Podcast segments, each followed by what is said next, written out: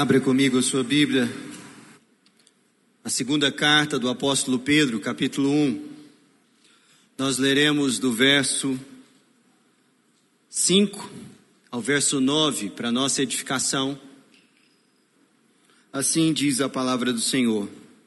Por isso mesmo, vós, reunindo toda a vossa diligência, associai com a vossa fé a virtude, com a virtude o conhecimento com o conhecimento, o domínio próprio, com o domínio próprio, a perseverança, com a perseverança, a piedade, com a piedade, a fraternidade, com a fraternidade, o amor. Porque estas coisas, existindo em vós e em vós aumentando, fazem com que não sejais nem inativos, nem infrutíferos no pleno conhecimento do nosso Senhor Jesus Cristo. Pois Aquele a quem estas coisas não estão presentes é cego, vendo só o que está perto, esquecido da purificação dos seus pecados de outrora. Essa é a palavra do Senhor. Uma lenda europeia a respeito de um vilarejo muito pequenininho, ali na, na região do, dos Balcãs conta a história de um grupo de pessoas que moravam nesse lugar, que vivia assolada pelo medo de uma bruxa. E toda maneira deles se organizarem, tanto individualmente quanto coletivamente, como povoado, estava relacionada a esse temor. Eles não saíam para plantar, não saíam para o comércio, era tudo feito com muito temor e rapidamente. Todo mundo tinha pavor da possibilidade dessa bruxa o pegar.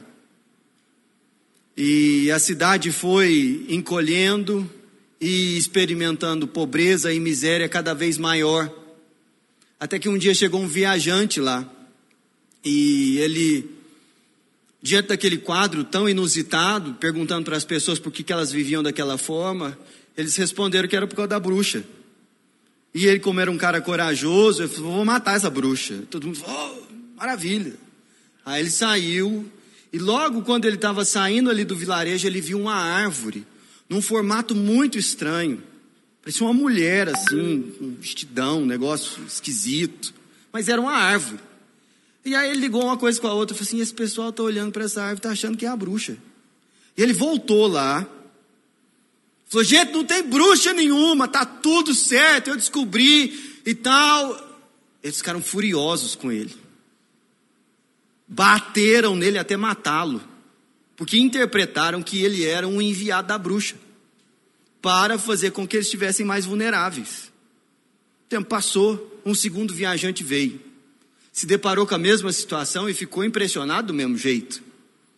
E ele também era corajoso e falou para eles: Vou matar a bruxa. O pessoal falou assim: Legal, mas já meio vacinado.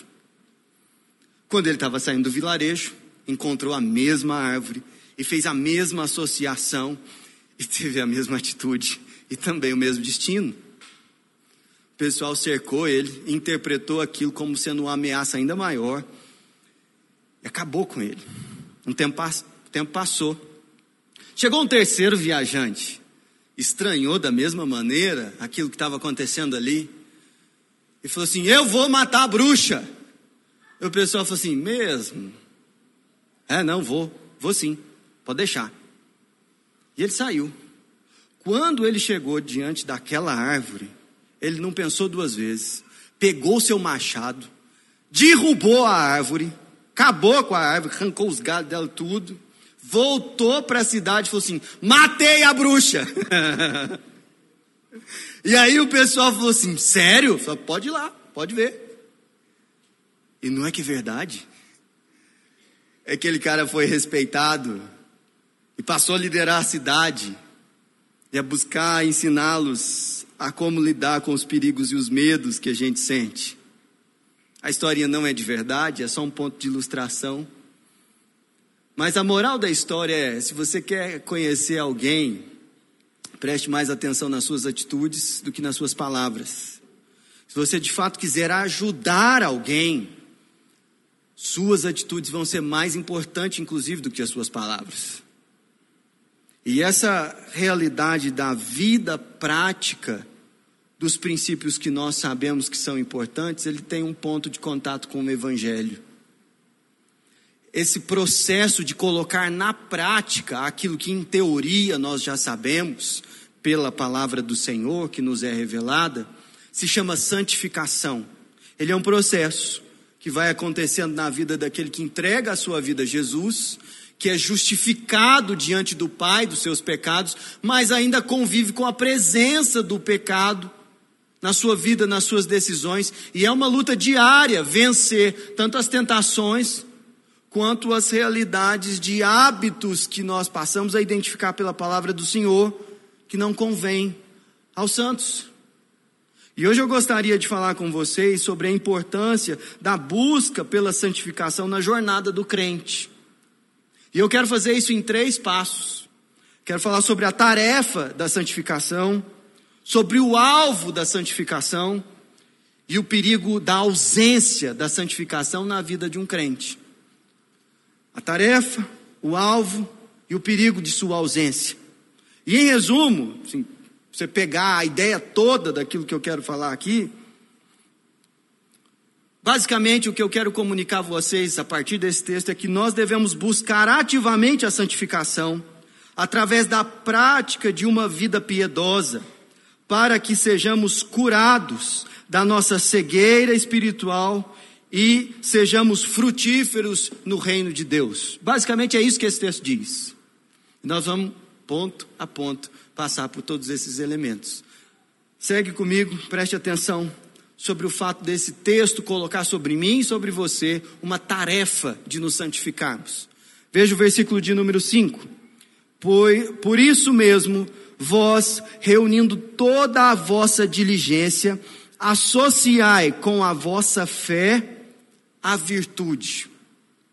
Esse texto ele foi direcionado pelo apóstolo Pedro a pessoas que já criam no Evangelho. Ele escreveu uma carta e enviou à igreja para que a igreja entendesse qual, dentre muitas coisas, e lembrasse, dentre muitas coisas que eles aprenderam com o apóstolo Pedro, quais eram as suas prioridades.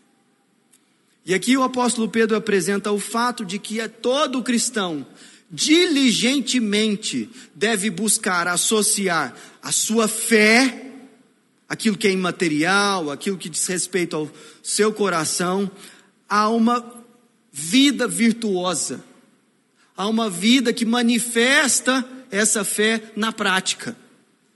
E esse é o processo da santificação. É nós demonstrarmos que a nossa fé ela não é morta em um conjunto de doutrinas que passamos a aderir depois que nos aproximamos de Jesus Cristo. Tiago é muito eficaz em mostrar que a fé sem obras ela é morta. E o apóstolo Pedro ele está indo na mesma direção aqui.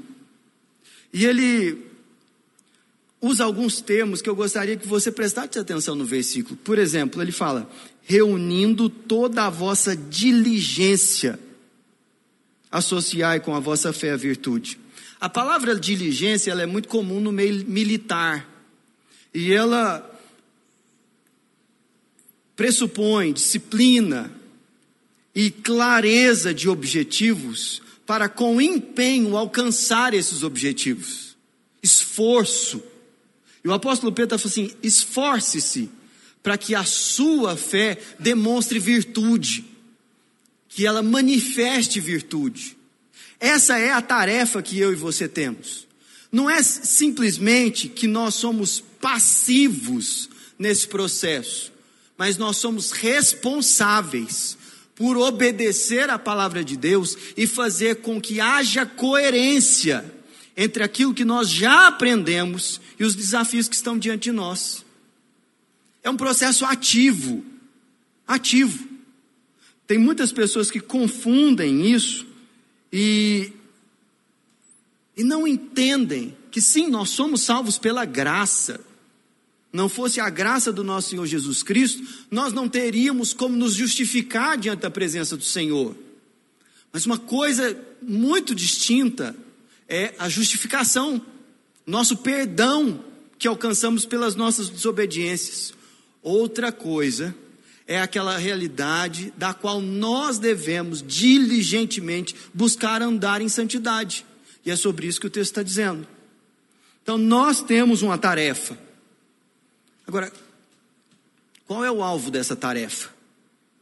O alvo da tarefa da santificação é uma troca do vício pela piedade. Se não, veja você. Aliás, do vício pela virtude. O apóstolo Pedro, ele faz algumas associações interessantes aqui. Associar com a vossa fé, eu estou lendo o versículo 5, a virtude. A virtude, o conhecimento. O conhecimento, o domínio próprio. O domínio próprio, a perseverança. A perseverança, a piedade. A piedade, a fraternidade. A fraternidade é o amor. Percebe que há um conjunto de coisas que são apresentadas aqui como sendo o padrão do reino de Deus para a conduta do discípulo de Jesus. E aqui nós precisamos tomar muito cuidado, especialmente com a tradição evangélica brasileira. Porque em muitas igrejas, santidade é apresentado como sendo ou tendo o seguinte padrão: se você não beber, não fumar e não dançar, você é santo. Está tudo certo. As outras coisas são as outras coisas, a maneira como você lida com seus negócios, a maneira como você vive em família, a, como você se distribui o seu tempo. Não, não, não, não. O importante é você não beber, não fumar e não dançar. Aí está resolvido. Curiosamente, para alertar o conselho de líderes da igreja sobre essa cultura, Certa vez, um pastor lá no interior de Minas Gerais, entendendo que os presbíteros sempre perguntavam para os candidatos à pública profissão de fé: faz uso de álcool, fuma ou dança, participa de baile? Só perguntavam isso, como se isso fosse a coisa mais importante. Ele levou um cachorro para a reunião de recepção de novos membros e colocou o cachorro do lado dele. E aí, cachorro lá, ninguém entendendo nada. E ele virou para a liderança da igreja e falou assim: Irmãos, eu quero batizar esse cachorro. Todo mundo segurou na cadeira. O pastor endoidou. Como assim? Não é, porque ele não fuma, ele não bebe e ele nunca viu esse cachorro dançando, então ele é crente. Que miséria. Meus irmãos, veja que nós estamos diante de um texto bíblico que coloca o ideal, o alvo de santificação muito para além da nossa pobre cultura evangélica. E essa é a necessidade da igreja ser uma igreja bíblica, porque ela tem que sempre voltar ao padrão bíblico do que significa andar com Jesus. E andar com Jesus é trocar vícios por virtudes e fazer com que o conhecimento teórico que nós temos das doutrinas da fé produzam em nós domínio próprio. Para que quando nossa vontade se direcionar àquilo que a Bíblia denuncia como pecado, nós falemos para ela não. Não. Mas não somente falemos não, mas perseveremos, perseveremos na direção de caminhar com Jesus, porque tropeços virão, mas parte da santificação é a perseverança. E tudo isso pode ser resumido numa única palavra, que é a piedade. A piedade é uma palavra que reúne em si essa disposição do coração do discípulo de Jesus de organizar a sua vida a partir do temor do Senhor, que é o princípio da sabedoria. Isso é piedade. Piedade não é a disposição de uma pessoa de se penitenciar ao causar sofrimento na sua, no seu próprio corpo, mas piedade aqui é a disposição de renovar a nossa mente pela palavra do Senhor e prestar ao Senhor um culto com o nosso corpo, como lemos no começo dessa, desse culto aqui. Isso é piedade. E aí, ela se manifesta não somente no foro íntimo, mas ela se manifesta fraternalmente também. Isso é, para com os irmãos na fé. E a expressão dessa fraternidade, ela pode ser apontada de maneira geral a partir de uma postura de amor. E foi exatamente por isso que o apóstolo Pedro escolheu essas palavras e não outras. Mas isso não é uma lista exaustiva. Se você, por exemplo, for lá em Gálatas, capítulo 5, versículo 22, você verá o apóstolo Paulo fazendo o mesmo sistema. E ele vai apresentar para os discípulos de Jesus qual deve ser a prioridade deles. Ele usa a figura do Espírito Santo. Ele diz: andai no Espírito, sem satisfazer as concupiscências da carne. E ele vai falar o que significa andar no Espírito. Versículo 22. Mas o fruto do Espírito é o amor, a alegria, a paz, a longanimidade, a benignidade, a bondade, a fidelidade, a mansidão, domínio próprio. Contra estas coisas não há lei. Isso é, não há mandamento bíblico que faça qualquer restrição a atitudes que são movidas a partir desses princípios. E os que são de Cristo Jesus crucificaram a carne com seu, suas paixões e concupiscências. O alvo da santificação é a piedade, uma vida piedosa, que manifesta na prática os valores do reino. Isso não é somente uma mudança comportamental, é uma transformação do coração. É uma transformação das motivações, dos sentimentos, é uma transformação dos valores que movem cada um de nós. Isso é a obra de santificação, da qual o Espírito está empenhado em nos edificar e da qual nós temos que buscar ativa e diligentemente, como o texto está ensinando. É muito bonito nós podemos participar dessa obra, mas existe o risco de nós sermos negligentes nesse aspecto. E é por isso que o alerta do apóstolo Pedro é tão importante. Porque se a tarefa da santificação é uma realidade, e se o alvo da santificação é a vida piedosa, veja, por exemplo, os riscos que nós corremos na ausência de nos santificarmos ao Senhor. Se não, veja você o verso 9. Pois aquele a quem estas coisas não estão presentes é cego vendo só o que está perto, esquecido da purificação dos seus pecados de outrora.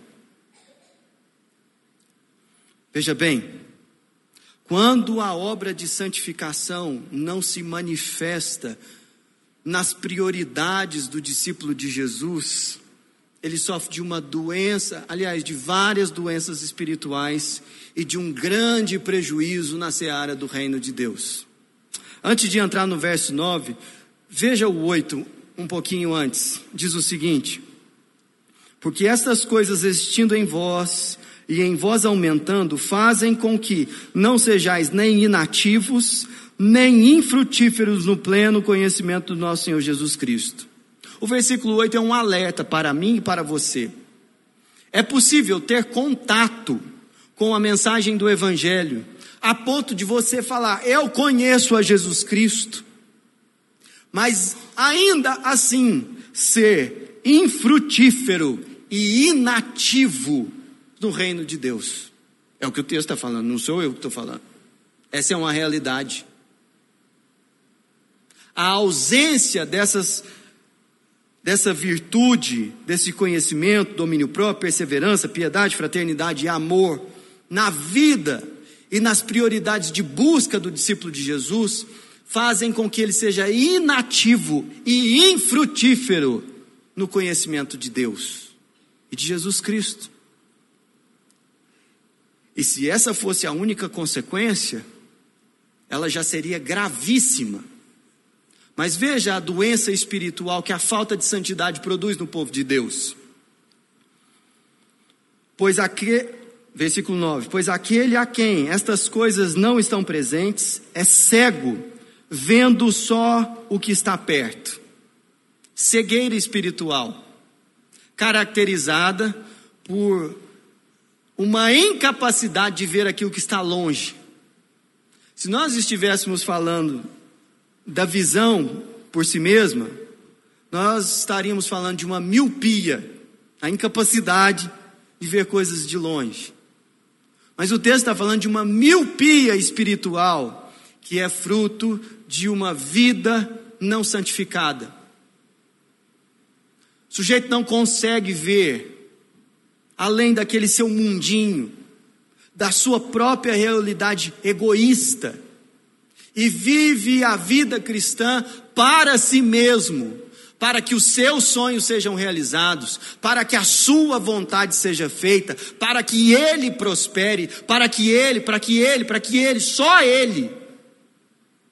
O sujeito se torna um parasita. E esse é um problema, um dos problemas da ausência de santidade. As pessoas não conseguem enxergar para longe de si mesmas e da sua pequena comunidade, de seus próprios interesses. Mas não é só uma miopia espiritual que esse texto diz, que é fruto da falta de santificação. Mas veja, o final do versículo 9: esquecidos da purificação dos seus pecados de outrora. Ora, essa pessoa conhece a Jesus, mas não buscou a santificação. E o conhecimento de Cristo levou ele a se libertar de algumas coisas. Isso fez muito bem para ele. E aí ele resolveu eleger essas coisas como sendo a definição de santidade. Sejam as que eu mencionei aqui, sejam outras. Mas ele se esquece do perdão e passa a acreditar que Deus o aceita, porque afinal de contas ele é bom. Sabe o que, que acontece? Ele se torna infrutífero e inativo, míope espiritualmente. E daí pouco tempo se vê em crise de fé e se afasta. A palavra de Deus está colocando diante de nós aqui o fato de que nós temos que nos lembrar de que nós fomos perdoados. Isso gera um grande paradoxo. E qual é? Nós, como cristãos, perseguimos a santidade. E a santidade envolve retidão moral. Mas nós sabemos que nós fomos perdoados não por causa da nossa retidão moral, mas por causa daquilo que Cristo fez na cruz do Calvário. E é por isso que nós somos enviados ao mundo e não somos encastelados na igreja. Jesus enviou os seus discípulos para que eles fossem pelo mundo pregando o evangelho, de forma que eles apresentassem um Deus que perdoa pecadores como eles. E essa é a mensagem da cruz. Nós não lidamos com os pecados e com o desvio moral da raça humana como se isso fosse uma coisa trivial. A Bíblia denuncia isso o tempo todo. Mas não falamos que temos acesso a Deus porque somos disciplinados, porque diligentemente lutamos contra o pecado, embora essa tenha que ser a nossa agenda.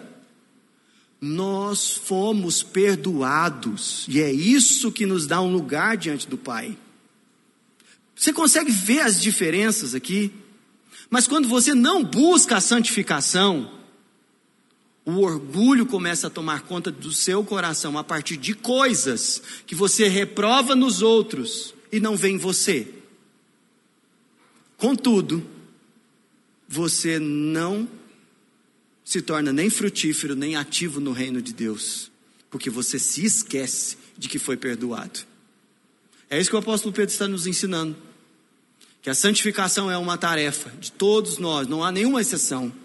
De que o alvo dessa tarefa é a, a vida piedosa na presença do Senhor. E de que a ausência de uma santificação ativa da nossa parte nos faz infrutíferos, inativos e doentes espiritualmente. Eu gostaria de encerrar essa, esse momento de reflexão aplicando essa palavra em três direções diferentes. E a primeira delas diz respeito a você que quer ajudar alguém a conhecer a Cristo. Que entendeu que você, como cristão, tem uma missão. Deixa eu te falar um negócio. Não existe melhor estratégia missionária do que você ser um cristão. De verdade. Não tem. Você pode querer fazer curso de teologia, evangelismo explosivo, implosivo, inclusivo, sei lá qual for. Você pode fazer o curso de liderança que você quiser. Não existe melhor estratégia para a igreja ser uma bênção para o mundo do que os seus membros serem de fato cristãos, piedosos. E não há como substituir isso. Se você for uma pessoa piedosa, você vai frutificar.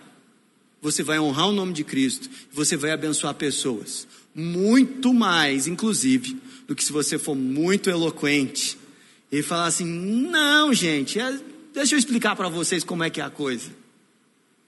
Você vai perigoso até você levar uns tapas. como na história do começo. Mas, se as suas atitudes forem coerentes com aquilo que a gente prega, Deus vai usar muito a sua vida para que você seja ativo e frutífero. Essa é uma questão. Segunda,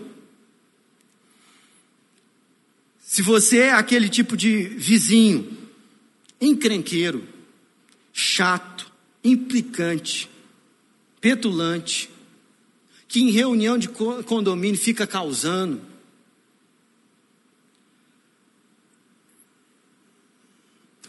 indisposto a servir os, aqueles que vivem perto de você, eu quero chamar você ao arrependimento dos seus pecados. Mesmo que nessas reuniões de condomínio e que com os seus vizinhos, você brigue com eles por causa do seu alto padrão moral cristão. Porque se você é um vizinho chato, você está fazendo um, dando um péssimo testemunho onde Deus plantou você para morar. Nós precisamos nos ver como pessoas perdoadas e aceitas pela misericórdia do Senhor, que buscam sim a virtude. Mas a menos que nós entendamos que pertencemos ao reino por causa do perdão que nos foi oferecido, você não estará fazendo um bom trabalho na evangelização dos seus vizinhos. Isso é importante você pensar sobre isso. Eu quero terminar com uma aplicação intramuros para o ambiente do culto. Veja uma palavrinha que aparece nesse texto, lá no versículo 7. Com a piedade, a fraternidade. Fraternidade é aquele amor direcionado aos irmãos, o amor fraterno. E provavelmente você já participou de um culto em que alguém, seja na liturgia, seja na música, falou o seguinte para você: esqueça-se do irmão do seu lado para você adorar a Deus. Isso é paganismo na igreja. Porque não dá para esquecer do irmão quando uma vida piedosa significa uma vida fraterna também. E se sua experiência de culto é vir aqui e louvar a Deus emocionadamente, sem fazer nenhum vínculo fraterno com a comunidade, sem se importar, sem se deixar tocar, sem abençoar ninguém, você está muito longe da fé dos apóstolos. Sua maneira de cultuar pode ser liturgicamente cristã, mas o combustível da sua adoração ainda é pagão. E você precisa clamar misericórdia do Senhor para a sua vida. Por isso, não é esquecendo o irmão que está do lado, que você acessa a Deus com mais interesse de coração. eventualmente será justamente pela via contrária que isso acontecerá. Quando você comunitariamente, como corpo de Cristo, se deixar tocar e abençoar outras pessoas, você verá o amor de Deus florescer no seu coração. Feche os seus olhos, vamos orar.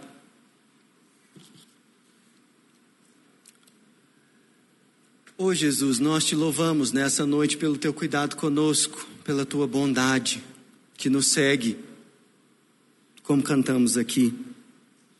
E nós reconhecemos, ó Deus, a importância da tarefa da santificação. E te pedimos que o Senhor nos abençoe, ó Deus, com um povo nessa cidade aqui, que faz negócios de uma maneira justa, que cria os seus filhos, na disciplina e no conhecimento do Senhor, que, ó Deus, lida com seus estudos, com suas avaliações e concursos, com integridade no coração, para que o teu nome seja honrado, para que a nossa cidade seja abençoada. Ó Deus, dá uma igreja mais pura para o Brasil, em nome de Jesus. Que, ó Deus, os estereótipos culturais sejam colocados de lado, para que nós vivamos e busquemos a verdadeira piedade. Nós clamamos a Deus para que o Senhor, onde o Senhor nos plantou para morar, para trabalhar, nós venhamos a refletir o teu caráter e a tua bondade. Faz uma obra na nossa vida, Deus, para que outros sejam abençoados por quem tu és. Nós te louvamos pelo perdão, Senhor.